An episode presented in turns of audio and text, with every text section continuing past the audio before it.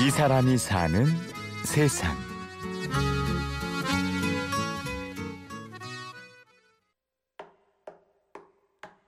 몸이 찌뿌둥한데 앞에 동산 한번 갔다 올까? 예를 들면 제가 뭐 광진구 쪽에 산다면 아차산 갔다 올까? 우리 지금 있는 데서 좀 떠나서 다른 데를 가는 것만으로도 좋은 여행이 될 수 있는데 아버지가 맨 처음에 여행사 창립하실 때 가이드를 모집하거나 직원을 모집할 때 자격 조건이 떠남을 좋아하는 사람이었어요. 당신에게 여행은 어떤 의미인가요? 떠남, 그 자체가 여행이라고 말하는 사람 이원근 씨를 만났습니다. 지금 여행사에 다니고 있고 국내 여행만 다니고 있는 이원근이라고 합니다. 국내 여행에서 뭐 준비물은 뭐냐, 뭐 여행 팁은 뭐냐, 그거는 솔직히 국내 여행은 없는 것 같아요.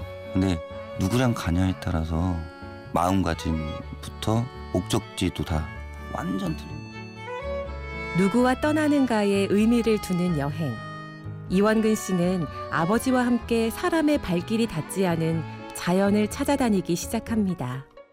처음부터 오지 여행을 해야지 해서 찾아다니는 게 아니라 자연 위주의 여행지를 아버지와 함께 찾아다닌 거죠. 그러다 보니까 거기가 사람들 몰랐고 오지 마을이라고 됐고 자연 그대로 그러니까 옛날부터 그대로 자연 속에 묻혀서 살고 있는 사람들 그런 곳을 좀 찾아다니다 보니 그러다 보니 원근 씨는 오지 여행 전문가로 불리우게 되었습니다.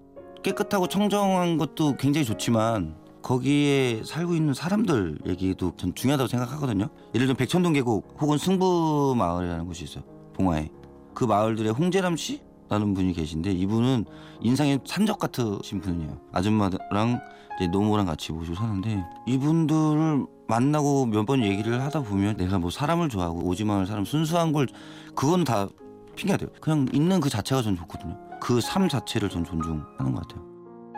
그는 자연 속에 사는 사람과 그 삶 자체를 느낄 수 있는 것이 오지 여행의 매력이라고 이야기합니다.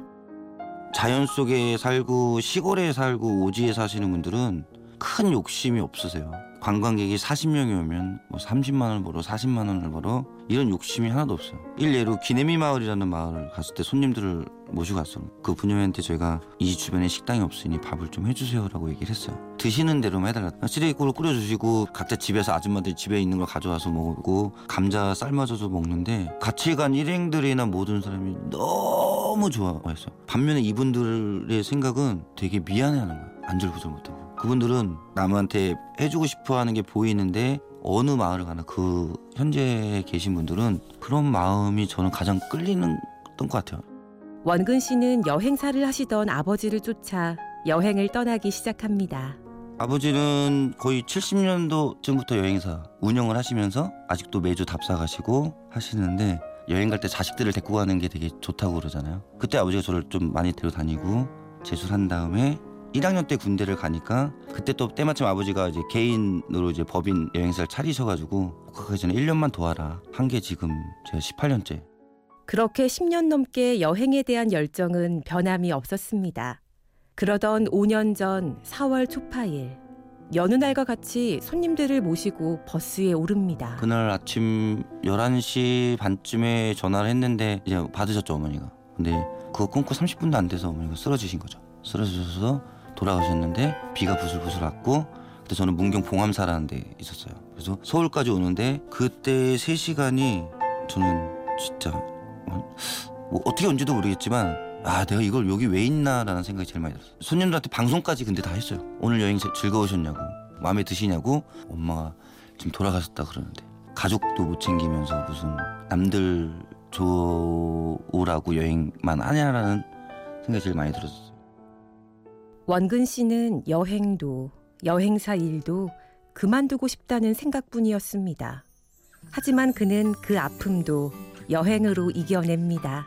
처음 혼자 여행을 한 거예요. 그래서 갔던 게 동해시 보면 두타산이라고 있어요. 제가 제일 처음 여행사 가이드 배운 것도 그 두타산의 계곡길이었어요. 정상에서 사과를 먹는데 갑자기 다람쥐 한 마리가 오더니 제 앞에서 계속 있는 거예요. 한 입을 딱 줬죠. 어 뭐야? 그래서 하나를 더 줬더니 걔 또 먹는 거야. 근데 그때 왠지 모르게 뭔가 되게 혼자 좀 많이 느꼈어요. 그냥 그 혼자 올라갔다 오면서 또 자연스럽게 아 그래 라고 하면서 그러니까 여행사 사람으로서 아니라 이제 나로서의 여행을 하게 되면서 다시 여행이 다른. 이원근 씨는 그렇게 다시 일어나 네? 매주 자연의 아, 네. 품으로 떠납니다. 올라갑시다.